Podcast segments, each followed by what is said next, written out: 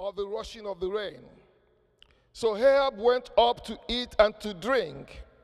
And Elijah went up to the top of Mount Carmel, and he bowed himself down on the earth and put his face between his knees. And he said to his servant, Go up now, look towards the sea.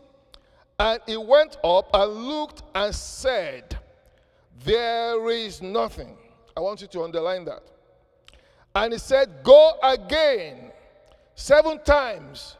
And at the seventh time, he said, That's the servant, Behold, a little cloud like a man's hand is rising from the sea. And he said, Go up, say to Ahab, prepare your chariots, go down, lest the rain stop you. Let us pray. Father in heaven, we thank you for this uh, moment. Holy Spirit, what can we do without you? We invite your presence. We know you're already here. Uh, I just pray that you open our hearts, even my own heart, as I preach, that I will not speak the words of men, but I will speak divine words from you. I pray, Lord, there will be transformation and impartation. I pray, Lord, that you will uh, create something that you know will steer your people to the next level of what you have for them. I thank you because you're already here, Holy Spirit, in Jesus' mighty name. Amen. Now, I, am sure we, we probably, if we've been in church for a while, we know uh, this story that I've just read. And, you know, if you, if you haven't really familiarized yourself with it, probably uh, you can go to uh, First uh, Kings. You can start to read uh, from 17 and then go over to 18. You see the backdrop to the story that we have just read here. Uh, I've just read a little portion of what uh, the whole story is about. But if you know the story, you know that in, uh, in at a particular time, the king that was uh, ruling, ruling in Israel, Ahab, the Bible says he was a wicked king.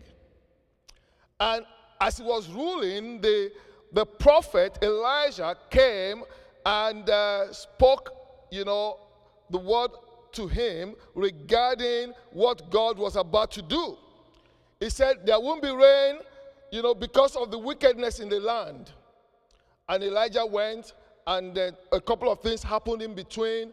And then again, at a particular time again, he came back and he said, Look, now there will be rain in the land. In fact, I can hear the sound of abundance of rain. Uh, if you are very familiar with the scripture, in James chapter 5, uh, it actually explains this old uh, drama in about two, uh, I think 17 and 18, in about two verses in James, James chapter 5. Uh, James says that Elijah was a man like us. He said there would not be rain, and there was no rain. And for three and a half years, there was no rain. And then, after that, he said there will be rain, and then there was rain. Just I'm paraphrasing this. That actually captured the whole story of what was happening here when Elijah was talking to, to, to Ahab. You know, it, it's very interesting because um, the title of the message today says, I have nothing. There is nothing. And you can see, I said you should underline that. Uh, because, you know, I don't know about you. At times when God asks you to do something, you really feel, I don't have what it takes to do it. It can be, you know, I mean, a church plant, it can be uh, go to the campuses or to the high schools, it can be your relationship, it can be your business, whatsoever it is. It's almost like God, I don't have what it takes to accomplish this. God says there's going to be a miracle in your life.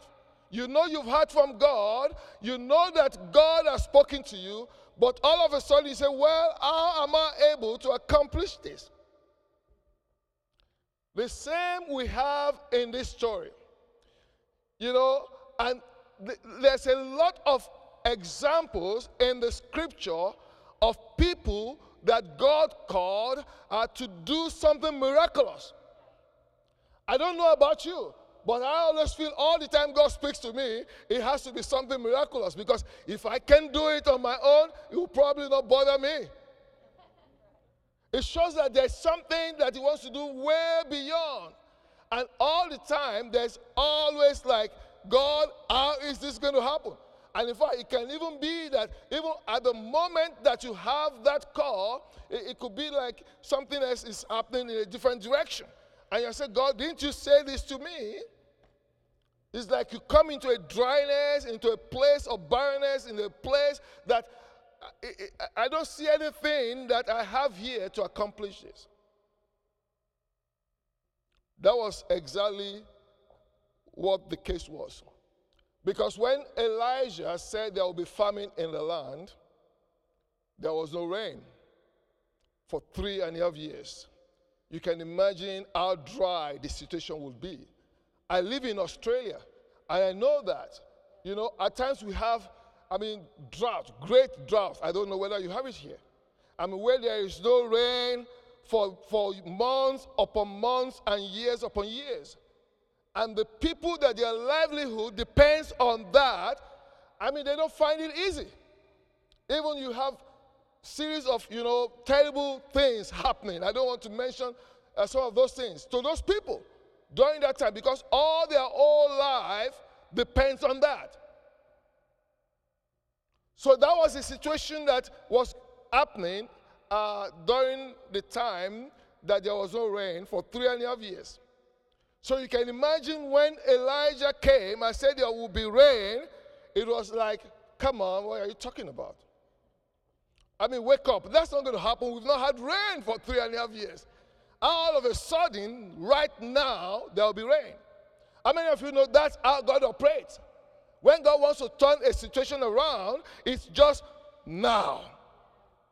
You enter into a now moment, and God begins to move beyond your imagination. So that was what was happening here. And I said I have a couple of other examples in the scripture, and I want to read that. How many of you know the, the story in 1 King chapter 17 from verse 12? Uh, is the story uh, of the, uh, the Zarephath woman, the widow, that God asked Elijah to go and meet. Uh, in from 11 in First Kings 17 from 11, and he, as she was going to bring it, he called to her and said, Bring me a morsel of bread in your hand. And she said, As the Lord your God lives, can you all read it with me? I have nothing. I have nothing. Another story is in Second Kings chapter 4, verse 2, is that widow with the oil, the widow that the son, I mean, the, the husband died, and the creditors were coming to take his two sons from him, from her, sorry. And in verse 2, and Elisha said to her, What shall I do for you? Tell me, what have you in the house? And she said, Your servant has nothing in the house. The same thing with the story of feeding the 4,000, the 5,000, whichever way you look at it. When Jesus Christ wanted to feed the crowd and he was asking the disciples, say, What do you guys have? It was the same response. We have nothing except just these few loaves and fish. There's nothing. It's just a kid's lunch that we have. Another uh, example also, you have the, there was a paralytic man. This man was paralyzed and he's been coming to this pool where miracles were happening over and over again for 38 years. The Bible says they will come, they will bring him there. And when Jesus Christ came to that situation, this was what Jesus asked this man. When Jesus saw him lying there and knew he had had already been there a long time, he said to him, Do you want to be healed? The sick man answered him, Sir, I have no one. All of this situation resulted in a miracle. But it didn't start as a miracle. It started as I have nothing. It's a dry situation. It's impossible. How can this be? I've been in this situation for too long. I only have a jar of oil. How can I pay my creditors? Oh, I only have a, a, a, a morsel of uh, uh, bread uh, to uh, and oil, you know, to eat for me and my son to eat and to die. How can I feed you? All of these situations were impossible situations. Everybody say impossible. See, God specializes in that. Because all these situations resulted in miracles. It resulted in something that transformed life. I mean, look at the, the, the example that we read in First King chapter 18. And I believe that is all that we see in this story where God turns things around. You know, I remember many years ago, I, I, we lived in Austria. I was living in Innsbruck with my family. And uh, because I did my PhD there in Austria, and, uh, you know, uh, we're there living, and it was time for us to leave Austria to come to Australia. Isn't that interesting? Just Austria, Australia, you know? And, uh, you know, we, we, didn't have much. In fact, there was no money to take a bike to the next village, you know, just to let you know how bad things were. And we, we needed up to $10,000 to be able to buy our tickets for the whole family to be able to come to Australia. Nothing. But somehow, uh, $100 landed in our pocket. And for me, even though that was nothing compared to what we wanted, but you know, our $100 can be like a 100,000 to you. I mean, that's a lot of money. But was nothing. And myself and my wife looked at ourselves. We said, This is nothing. It can't, I mean, it can't get us anywhere. And we believed God. We went into the scripture where the Bible says uh, uh, Isaac sowed in the land when there was famine and he reaped a hundredfold return. You know that scripture? We went there and we believed, we held on, we prayed, and we took this money and we sowed this money. We did that on Sunday, and on Monday, we got our flight ticket. I mean, I can't tell you the whole story.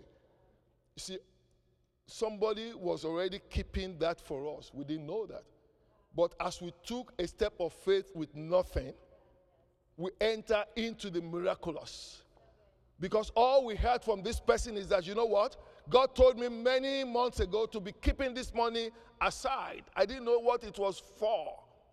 Now that I know that you guys are flying out, I, God told me in my dream it's for them. And this happened when we took nothing. Everyone said nothing.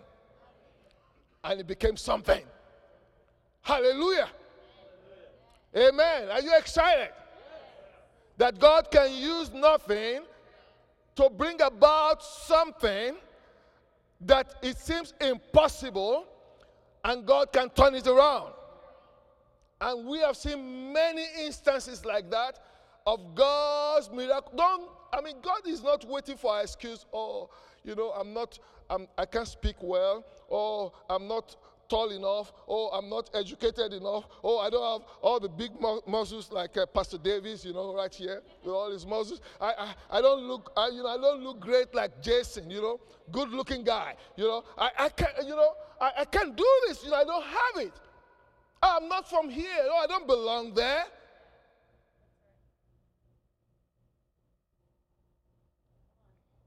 When you put that in the hand of God, I listened to one woman, Kathryn Kuhlman. He said, How many of you have heard of Kathryn Kuhlman before? Uh, old evangelist, gone to, to glory. He said, She said to the Lord, If you're calling me, I don't have anything to give. But if you, God, knows how to use nothing, here am I. If you specialize in using nothing, here am I. I don't know how to reach our campuses. I don't know how to witness to these young people. I don't know how to evangelize. I don't know it, Lord. I can't do it. God says, Welcome to my world. You have nothing, you are in the right place. That's why I've titled this message as I have nothing. There is nothing. In Hebrews chapter 11, verse 3, it says, By faith, we understand that the universe was created by the word of God. By faith. So that what is seen, what is seen was not made out of things that are visible. Don't think, you know, when God is saying do this, He's looking at your bank account. Or He's looking at how good looking you are. He's looking at your education. I mean, he's looking at things, you know, I mean, how, how well dressed you are, or, you know, from which uh, uh, part of Georgia you come from, or from which part of the world. He's not looking at that. He says, the things that are made, they are made out of things that are not visible. You see, the problem is that if we keep looking at the things that are visible, we will limit the power of God, will limit the purpose of God, will limit what God wants to do in our lives. But we don't look at those things because that's not the way God operates. What we see as nothing, God sees as a mighty weapon in his hand. He said to Moses, He said, What do you have in your hand? That's what I'm going to use. Forget you are a stammerer. Forget you are a wanderer. Forget you have run away from, you know, where I'm sending you. It doesn't matter. But what's in your hand? I see many people here that God has placed things in their hands. But they're thinking, oh God, this is it's nothing. I can't do it. I'm not, it's not possible. I mean, I'm a businessman. I can preach the gospel. You know, I'm a housewife. You know, I'm just too busy. I, am I'm, I'm this. You know, I, I'm, I'm, I'm a student. You know, I'm doing. I'm a medical student. Medicine is very tough. You know, I have to study all. I, I can't. I can't be involved with campus. I can't do this. I can't do that. We give all this list of reasons why we can't. But God is saying, you can do it. You can do it because that's the kind of God that He is. So I want to show you uh, from the scripture uh, just four lessons we can learn from this interaction. Let me bring you back to the original scripture we read. It was, uh, I will narrate it to you. It was when God was going to bring rain back to the land of Israel, he spoke through Elijah the prophet. And Elijah the prophet went to King Ahab and he says, Now I can hear the sound of abundance of rain. You've been in drought, you've been in famine, but right now rain is coming. Everybody say, Rain is coming. Say, Rain is here. He says, I can hear the sound of the abundance of rain. And it didn't look like that. there was no rain.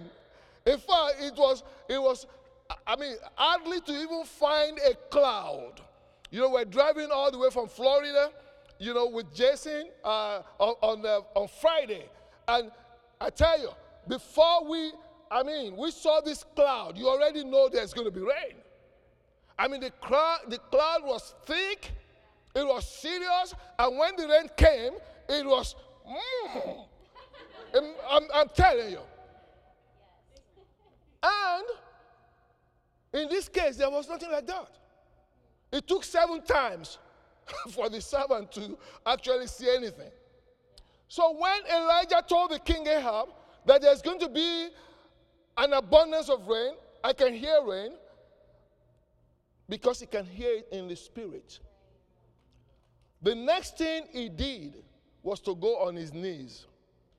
Don't think he was just playing religious. It was really a place of deep intimacy with the God that has shown him and the spirit that there is rain. He went on his knees and he started to communicate with that God. There was a deep commune, there was a deep interaction that was going between him and God. It's like, God, you showed me this. You told me how my life will be. You have shown me, you know, the, the, the, destiny you have for me. You have shown me my family. My children will serve you. You have shown me everything. You, you will heal my body. I understand that. Oh God, I've seen it. He went on his knees and started to have a deep communion with God.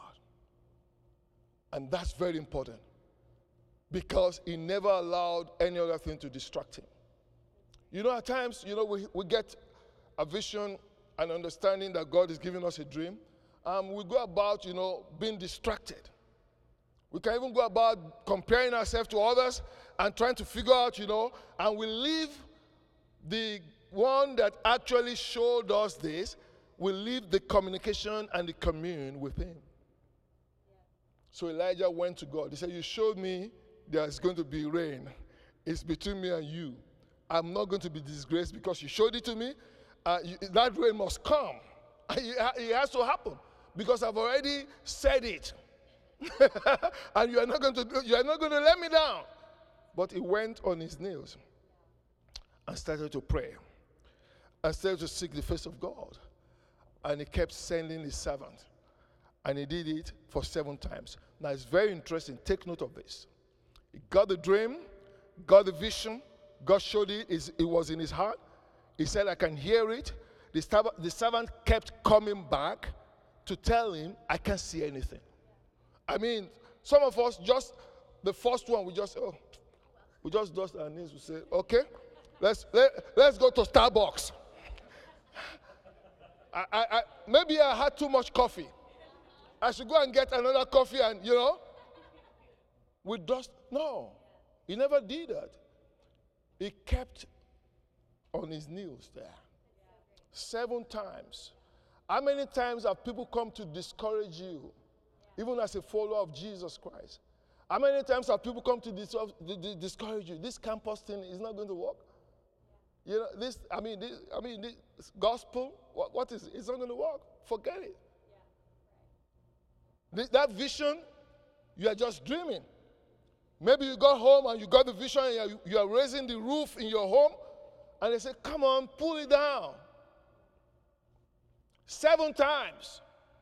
The servant, the one he trusted, his servant, the one that serves him, came to him, said, Master, there's nothing. Master said, Okay, you go back.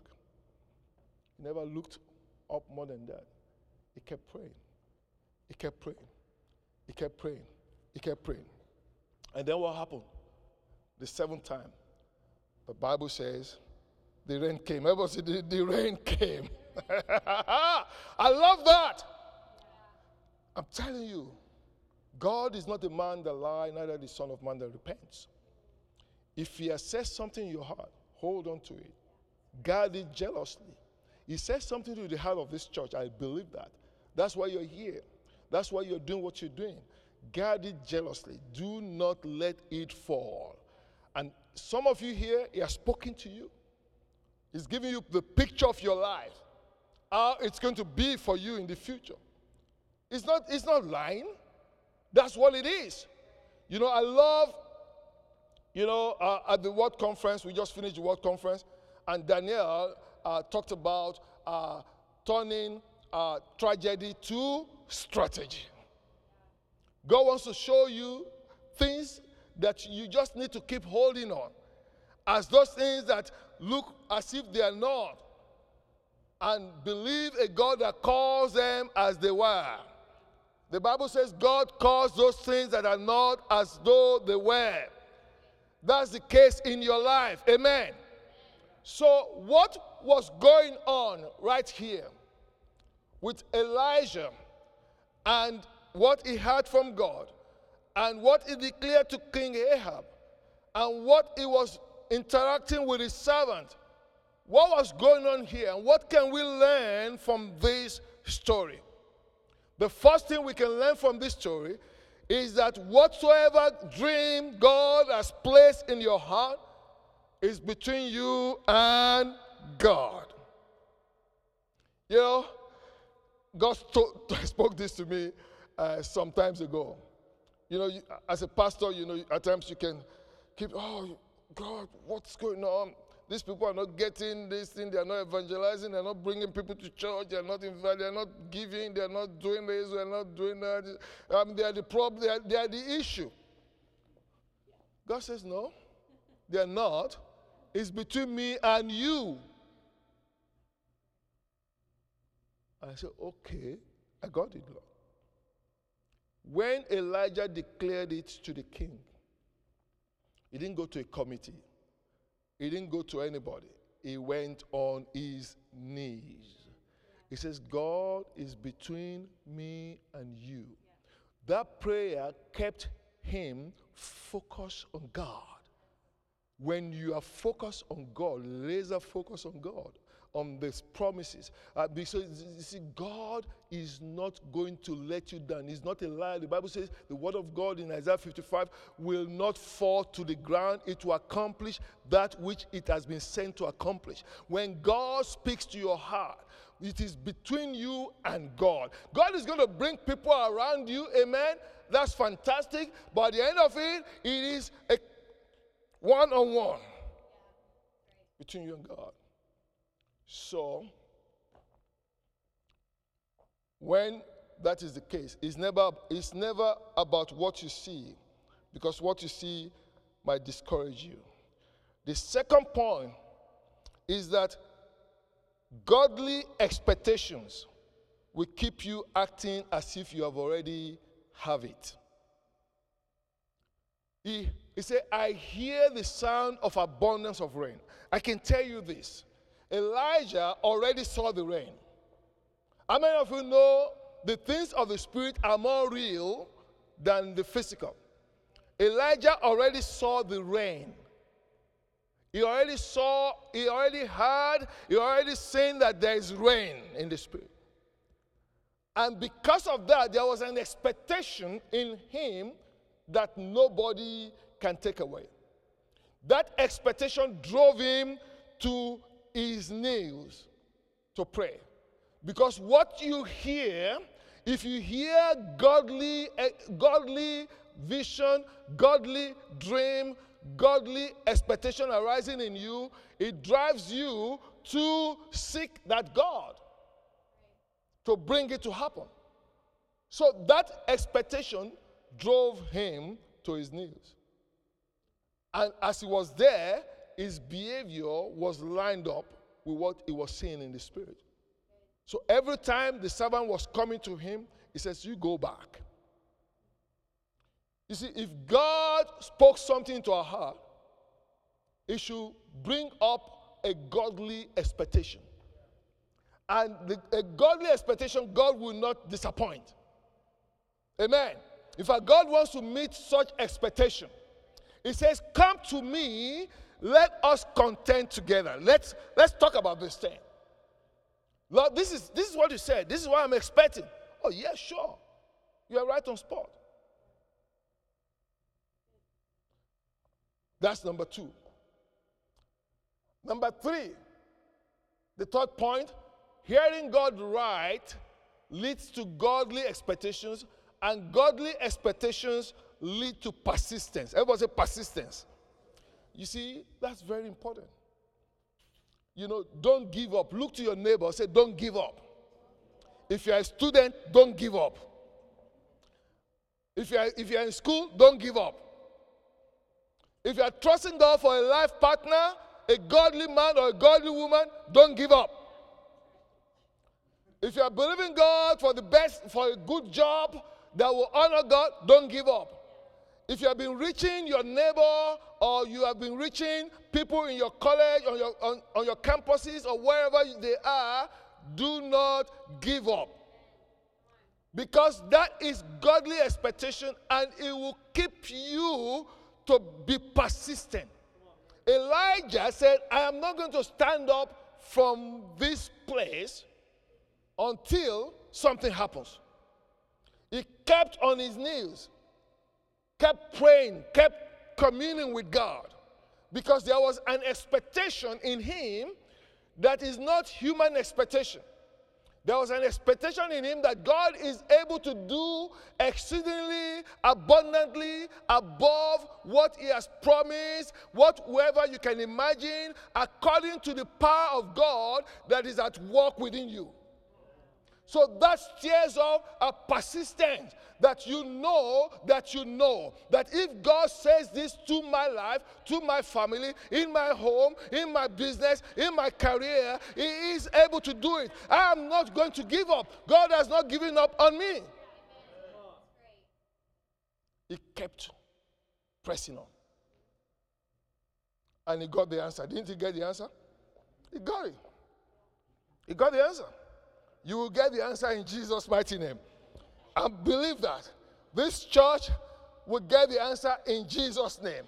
Because you are holding on, expecting what God has promised in this part of Georgia. You are holding on, trusting God. Amen? So, number four, finally, I says, it always pays off at the end. You know, how many of you at times you, you, you knock yourself? You say, what, what was wrong with you, Joshua? Why were you so worried? You know?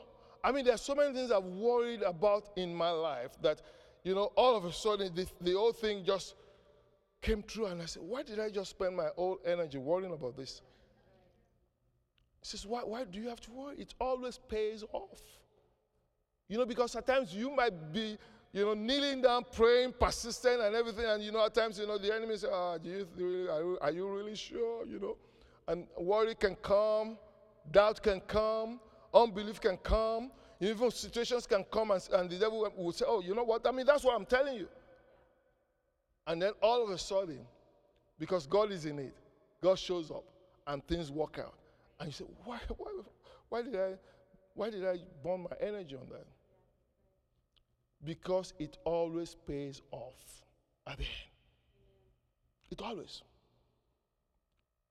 What you are doing will always pay off at the end. Where you are right now will always pay off at the end. Let me read three scriptures, uh, and we, that's the end. Go to the first one. The first scripture. In, in, in Micah chapter 7, verse 7, it says, But as for me, I will look to the Lord I will wait for the God of my salvation. God will hear me. He will. God will hear me. That's the way you should operate in as you follow him.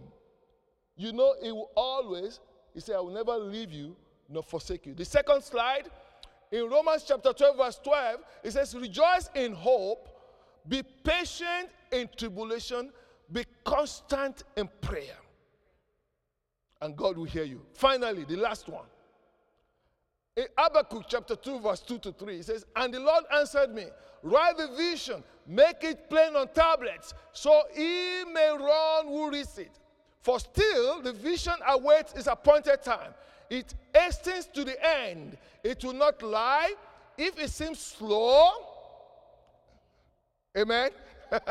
if it seems slow, wait for it. It will surely come, it will not delay.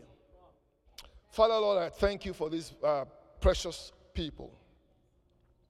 I thank you for all you are doing in this uh, part of the world. Thank you for even the vision for this place, for this house. Thank you, Lord, even as they celebrate five years of ministry. Lord, that it's just the beginning of great things that you have in store.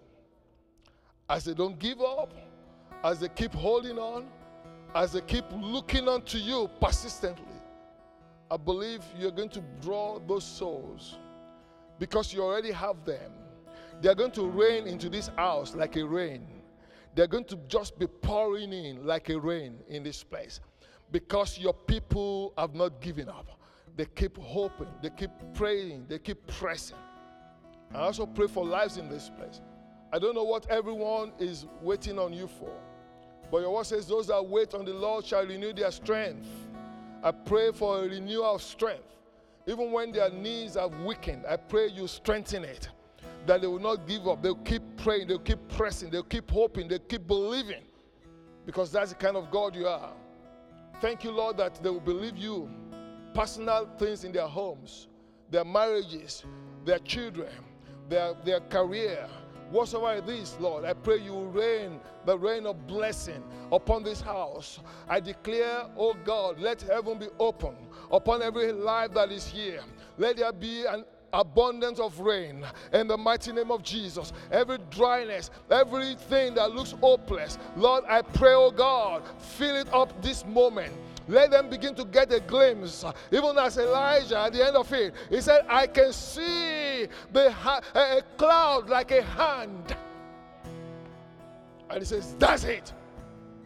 I pray, so shall it be for everyone in this place. Lord, as they keep ho- holding on to you, you give them that glimpse. I even feel you are doing that even right now for some people in this place. They are catching it. They say, Yes, that's the point. That's it. That's what I need to hear. That's, that's exactly what I'm believing for. They are seeing it. Lord, you are giving dreams of, of new, new, new uh, exploits upon the lives of people in this place. You are giving dreams of open doors. Lord, you are giving dreams of restoration of marriages, of families. You are giving dreams of homes being restored. You are, they, they are seeing it right now. They know it's possible. They are not giving up anymore. No more giving up. They're not giving up. Hope is arising in this place. I thank you, Lord, that that's the case here. I'll give you all the glory. Thank you, mighty God. In Jesus' mighty name we pray. Amen.